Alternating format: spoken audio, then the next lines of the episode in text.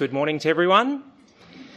It's uh, an absolute privilege to be sharing with my uh, Coro Church family today, uh, here and also via the live stream, and uh, to others as uh, this message goes out today as well.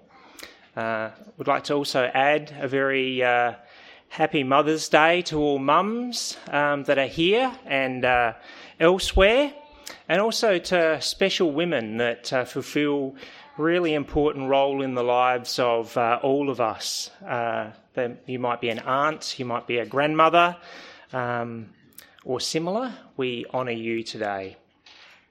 I have the special privilege of having my parents with us today, and uh, I would like to take this opportunity to honour my mum. Uh, Dad, you have to be around on Father's Day. Actually, um, to both of them, to, to my mum and dad, uh, thank you for all you are, and thank you for all you've done for me and the rest of our family. This morning, we continue our Love One Another series, and we look at the call for us to encourage one another. But before we unpack that, let's, uh, let's pray together. Dear gracious Heavenly Father, we thank you that you have given us your word. We thank you that it is to serve many purposes, and one of those purposes is to encourage us, Father. We pray that by your Spirit this morning, uh, you'll give us hearts that are um, open to the message that you have for us, Father, by your Spirit not by my words, dear Lord, but by your Spirit, Father. We thank you um, for the opportunity to gather here, for the fellowship that we have, to be able to encourage one another as well, Father. And we're also mindful of those that are joining us from elsewhere, Father. We pray that uh, you'll be with them also as we share together. Amen. Friends, let me introduce you to someone this morning. We've already heard from uh, Mika, which was just a wonderful uh, story of her life testimony. I want to share um, with you uh, about someone else this morning as well. This man grew up in a loving family. He always knew that he was loved and had the support of his parents close relationship with his grandparents and other members of his extended family. He was honest, trustworthy, hardworking, held high morals, honoured his parents, He was a good student, enjoyed a range of sports, loved the outdoors, had a broad array of friends. Growing up, this young man did not experience the life of the church. He did not know God, although there were times in his childhood where he encountered the Bible. Discussions with his father and grandfather about characters in the Bible and accounts of events in history. Discussions around the existence of God. At one time, an explanation that God lives in our hearts. And supernatural experiences praying during times of anxiety or anguish uh, to God, and a sense that God was listening. Meeting a young woman at university was the intersection of many things, including love and faith. After sharing the first year as classmates and regular interactions on campus, this young man would st- start a journey of life and faith at the age of 18. It actually all started in the back of a Datsun 1600 and not how you might imagine that experience for an 18 year old guy. Deep discussion on the meaning of life and everything else then led to the first experience of church and fellowship with other Christians. It would soon lead this young man to come to terms with his sin, his hopelessness, and an understanding of forgiveness, reconciliation, and assurance of eternal hope. He was baptized, started fellowship, fellowshipping at a local church, and with the Christian students group on campus at university. This young man was fortunate to have many people at significant times in his early life demonstrate love to him through encouragement by word, by deed, and what I would like to call the silent encourager. As a youngster, his parents praised him for his school grades and achievements at various sports. His parents provided him an environment at home where he felt nurtured and safe, and practical means and life experiences that would help him reach his potential.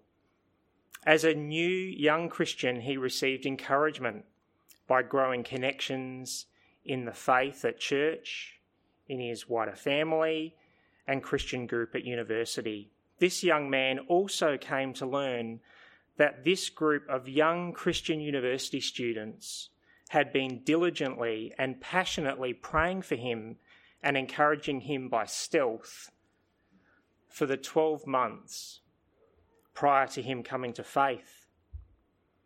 He also learned later in his life that there were some faithful family members who, no doubt during their lifetime, had prayed for the future generations of their own family. One person, I'm sure, was his great grandmother.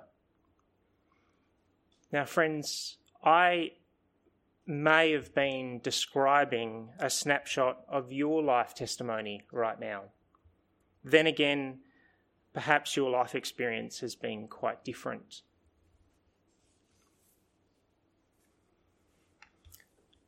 What if I was to introduce you to someone who has just lost a close friend, someone who has just started tertiary study and is not sure they've made the right decision on their course of study. Someone who, after many years as a diligent and dedicated employee, has just had their role made redundant. Someone whose four year old son has just been diagnosed with autism spectrum disorder or someone who, after many years of struggling with anxiety, is making positive steps forward with help and the support of their family and friends. Whilst fictional, these people and their situations may well be present in our own congregation. Their situations are different but they all share one thing in common. They're all in need of the ministry of encouragement from the members of the body of Christ. They're in need of you and me to encourage them. This morning, I want you to look with me at what the Apostle Paul has to say in the church in Thessalonica regarding that command that was read for us this morning. Therefore, encourage one another and build each other up, just, uh, just in fact as you are doing. What does Scripture mean by encouragement? When the Apostle Paul says, encourage one another and build each other up, what are we actually being asked to do? Perhaps Paul is building upon what Jesus said earlier to his disciples in John chapter 13, verse 34. A new command I give you love one another as I have loved you, so you must love one another.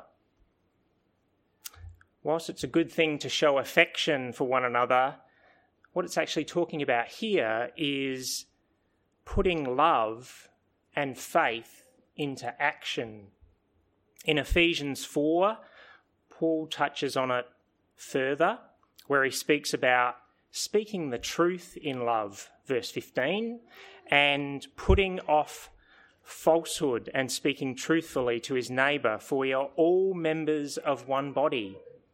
And we, we, we had that touched on a little bit earlier this morning. Many of us know speaking the truth in love is not easy. It requires grace it requires patience, and sometimes even perseverance. And did I mention it requires grace? We speak the truth in love by encouraging one another. Now, I'm no Greek scholar, nor have I studied the Greek as you might in college. I understand from my uh, research preparing for this morning that the word for encouragement here that we read in the passage is parakaleo. In the original biblical manuscripts, parakaleo means to call alongside. In the ancient world, the image is someone who has been fighting in battle, and you come to their side, encourage them to fight on and finish that battle. The related words to encourage here are counsel, comfort, console, urge, appeal, exhort. As I was preparing for today, it caused me to reflect on how I have approached this at times. Worldly encouragement, if I can call it that, is where the onus is on you. It's on me. The objective is to build someone up, to make them feel good, to make them feel bigger. And dare I say it, maybe make you feel good and bigger too. Worldly encouragement can also lend itself from the children's story that we all know, the little engine that could. You might remember the phrase, I think I can. I think I can applying here to the person trying to navigate how they might encourage someone, but also to the counsel that they might give. I think you can. I think you can. By contrast, listen to what Paul writes in 2 Thessalonians chapter 2.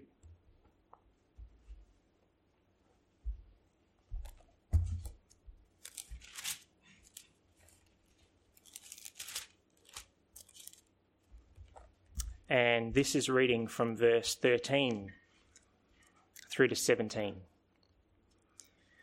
But we ought always to thank God for you, brothers, loved by the Lord, because from the beginning God chose you to be saved through the sanctifying work of the Spirit and through belief in the truth. He called you to this through our gospel that you might share in the glory of our Lord Jesus Christ. So then, brothers, stand firm and hold to the teachings we passed on to you, whether by word of mouth or by letter. May our Lord Jesus Christ Himself and God our Father, who loved us and by His grace gave us eternal encouragement and good hope, encourage your hearts and strengthen you in every good deed and word. It's quite a contrast, isn't it?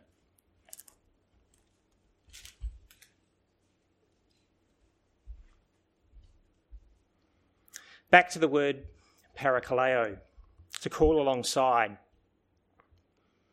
Are you doing this? This is the challenge for us as Christians. And how are you doing this? In what ways are you ministering to the members of the body of Christ that gives them encouragement?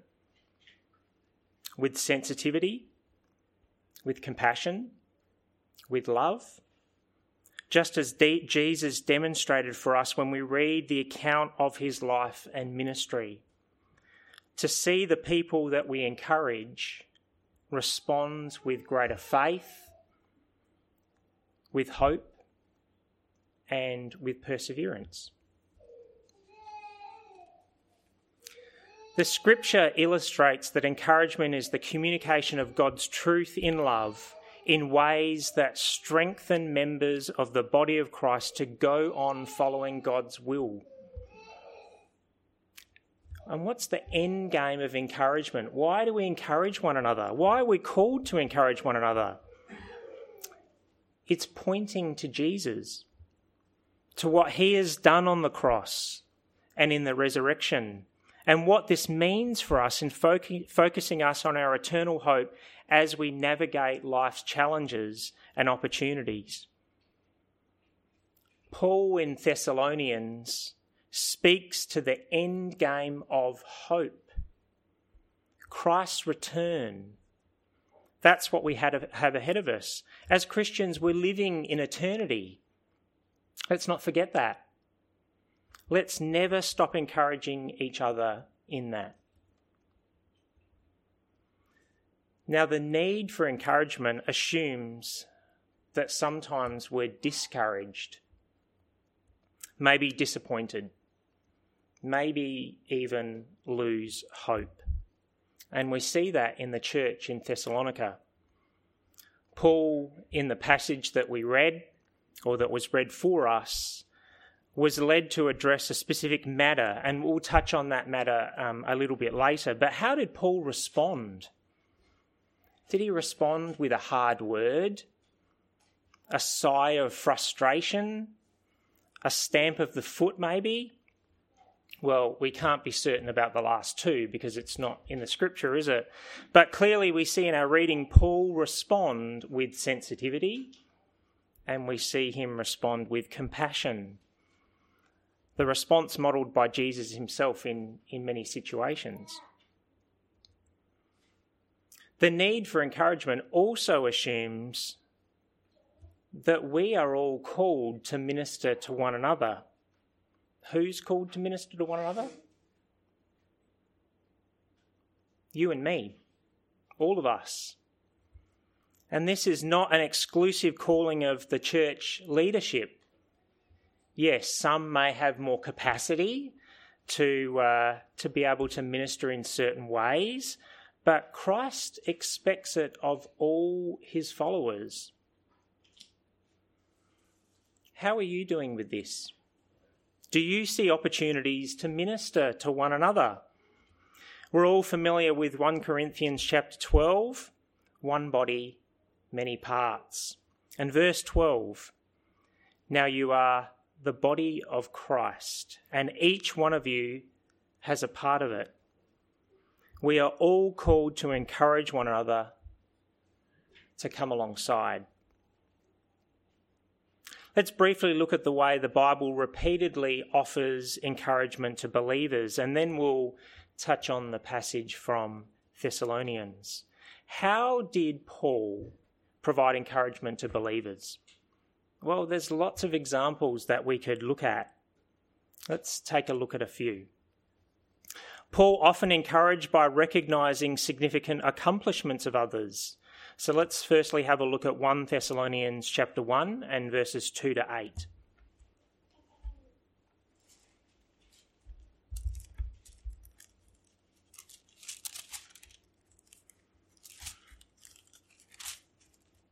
Reading from verse 2. Remember, this is Paul uh, praising people or providing uh, encouragement um, when there has been significant accomplishments. We always thank God for all of you, mentioning you in our prayers. We continually remember before our God and Father your work produced by faith, your labour prompted by love, and your endurance inspired by hope in our Lord Jesus Christ. For we know, brothers, loved by God, that he has chosen you, because our gospel came to you not simply with words, but also with power, with the Holy Spirit, and with deep conviction. For you know how we lived among you for your sake. Verse 6 through to 8 is this is where the real encouragement is that Paul gives. You became imitators of us and of the Lord in spite of severe suffering. You welcomed the message with the joy given by the Holy Spirit and so you became a model to all the believers in Macedonia and Achaia. The Lord's message rang out from you not only in Macedonia and Achaia, your faith in God has become known everywhere. Therefore, we do not need to say anything about it.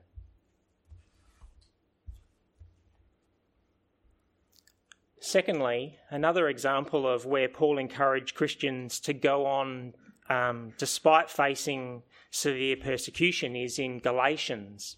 We turn to Galatians chapter 6, verses 9 to 10.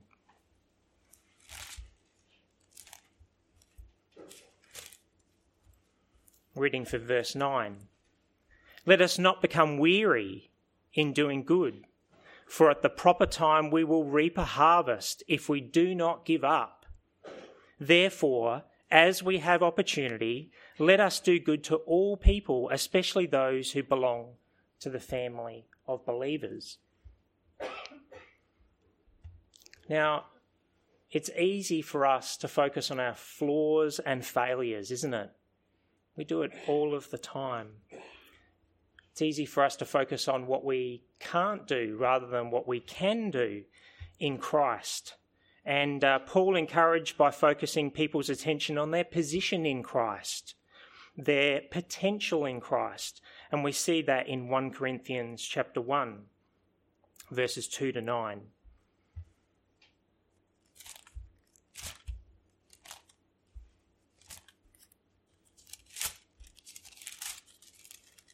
reading from verse 2.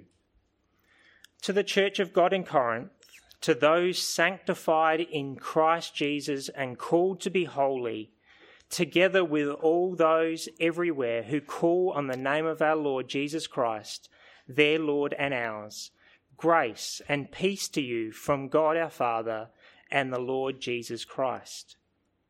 I always thank for you. Uh, I always thank God for you because of his grace given to you in Christ Jesus.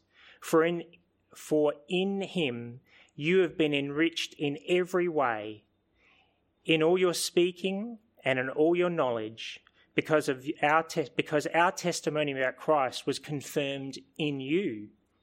Therefore, you do not lack any spiritual gift, as you eagerly wait for our Lord Jesus Christ to be revealed he will keep you strong to the end, so that you will be blameless on the day of our Lord Jesus Christ.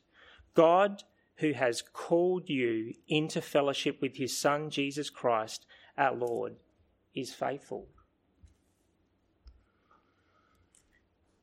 Paul, also encouraged by communi- communicating God's faithfulness to the fallen and to those who are struggling. And that was actually read for us in uh, chapter 4 of um, 1 Thessalonians, verses 14 and 18.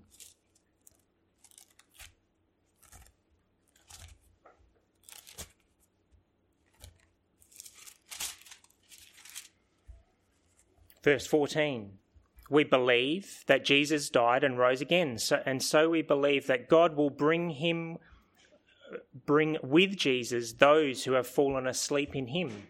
And then verse 18 Therefore, encourage one another with these words. So we see Paul in his ministry, right throughout Scripture, encouraging people, encouraging the people of God.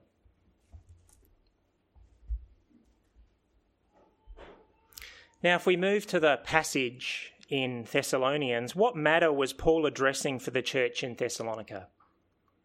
We can read about it starting in verse 13 of chapter 4. If Jesus Christ has promised to return and take his people to himself, how do we explain what happens to fellow believers who die? Are they beyond hope of the resurrection? Is God not being faithful to his word? Now, these are serious questions to which people will respond in different ways. And one way is fear. Paul explains that this matter should not leave us without hope. In verse, uh, sorry, in chapter 5, Paul then addresses two possible responses. Firstly, let, let's call it the non preferred response to try and speculate the date of Christ's return. In verse 2, Paul says, for you know very well that the day of the Lord will come like a thief in the night. Don't try and speculate because no one knows the date. No one knows when the Lord is going to return. Secondly, let's call it the preferred response. Verse 6 So then, let us not be like others who are asleep, but let us be alert and self controlled. What, what does that mean for the church? What did it mean for the church then? And what does it mean for the church now? As Paul says, be alert, be active in the work of the kingdom of Christ, always looking to Jesus' return. I read this and I think, what does it mean for the way that I approach everything in my life? My relationships, how I spend my time, my parenting, and so on. Paul tells the church, and it's a message for us today you're not without hope. Did you also notice when the passage was read to us the way Paul ministers? If you ask my family, if you ask my family, lecturing them around their fear and anxiety is actually usually the start. It's easy to default to that approach. I think Paul's approach is a little bit more effective. Recall the word parakaleo that we talked about earlier. He comes to their side. He says, I understand your heavy hearts. I understand your fear. When a loved one passes and you're not sure where they've gone or where they're going. What basis did Paul give for this hope? What basis did Paul give for the hope that he speaks about here in the passage? Firstly, verse 9 For God did not appoint us to suffer wrath, but to re- receive salvation through our Lord Jesus Christ he points us to Jesus. Quite a contrast to potential alternative responses. Stay positive. Keep your chin up. Secondly, verse 10 He died for us so that when we are awake or asleep, we may live together with Him. We get to live with Him for eternity and nothing can separate us from Jesus. So, how does Paul minister to the church in Thessalonica navigating these issues? Shape up, get your act together. Sorry, I was actually reading from Callan's Guide to Parenting 101 for a moment there. Fortunately, after 24 years of parenting, there's a revised edition on its way. So let's rewind. Verse 11 Paul says, Encourage one another and build each other up. So, how do we minister to one another? Uh, how do we minister in a way that encourages? How do we encourage one another to persevere in the faith? How do we instill hope this hope that we've been talking about. A simple gesture, a handshake, a hug, maybe even a fist pump. It's saying, I acknowledge you, I care about you. Paul in Romans 12, verse 15 says, Rejoice with those who rejoice, mourn with those who mourn. Is that something that we're doing? Taking time to visit someone is a way of demonstrating your love and that you're concerned about their well being, about their physical well being, about their mental well being, about their spiritual well being. There's a ministry in the Word. We can encourage each other by communicating the truth of God's Word in simple ways but sincere ways. It might be a note, it might be a letter, it might be a card or an email, it might be an SMS where you've given careful thought to how you're going to encourage someone. What about listening? It takes an investment of time and effort to carefully listen to someone, doesn't it? Learn to listen. I speak to myself here. Don't come with the artillery loaded, ready to shoot down a problem. Sometimes it's a case of being a friend and demonstrating patience. And did I mention grace earlier? One thing that's clear in Paul's ministry is that when he encourages, he does so by drawing on the teachings of Christ. We also we also need to be able to use God's word skillfully if we're going to encourage people biblically. It's being open to the leading of the Spirit to give us the word.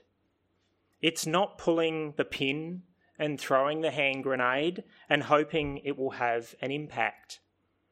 Change and transformation in people's lives, in people's hearts, takes time. It happens slowly. And it's not us that transform people, it's the Spirit that transform people's hearts. You must be willing to invest yourself over the long term. Recall what I said earlier about the young man and the encouragement he received from the group of young Christian university students. It was an investment over time. It's an awesome thing that God's given us His word, isn't it? And that word, says the Apostle Paul to Timothy, is sufficient. Reading from uh, 2 Timothy chapter 3, verses 16 to 17. All scripture is breathed out by God and profitable for teaching, for reproof, for correction, and for training in righteousness, that the man of God may be complete equipped for every good work. God's word is sufficient to be used to minister in any and every situation you can possibly imagine. Now, all of this assumes that we are perceptive to what's going around, on around us, that I'm perceptive of what's going on around me, that you're perceptive of what's going on around you. The fictional situations that I shared earlier, they may well not be too far off situations faced by people around you today.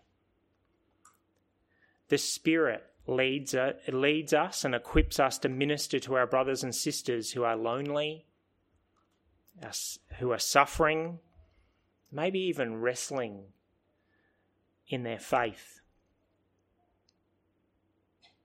But you might ask yourself this morning how can I do this?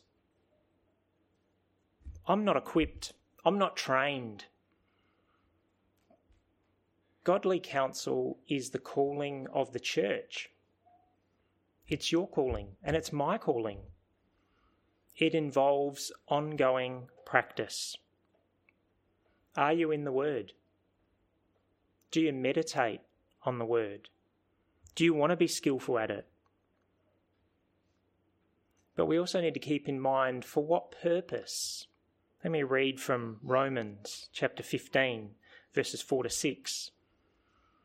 For everything that was written in the past was written to teach us, so that through endurance and the encouragement of the Scriptures, we might have hope.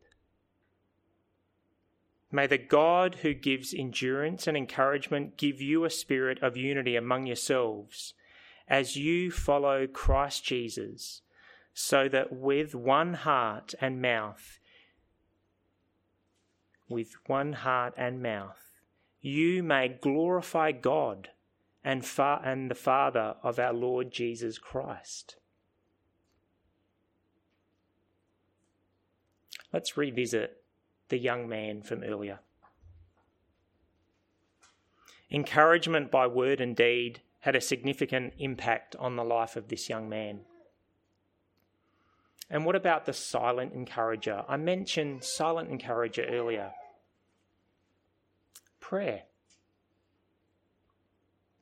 There is no doubt the faithful prayers of many had a significant impact on the faith journey of this young man. We may not see the fruit of our encouragement for years, maybe not even our lifetime. But know that the seed of encouragement that you help plant may one day germinate and grow and bear fruit that will flow on for generations. Let me speak for a moment about another man. This man was devoted to God's people and active in the work of ministry, such that he was given the name which means son of encouragement. This, name, this man was Barnabas.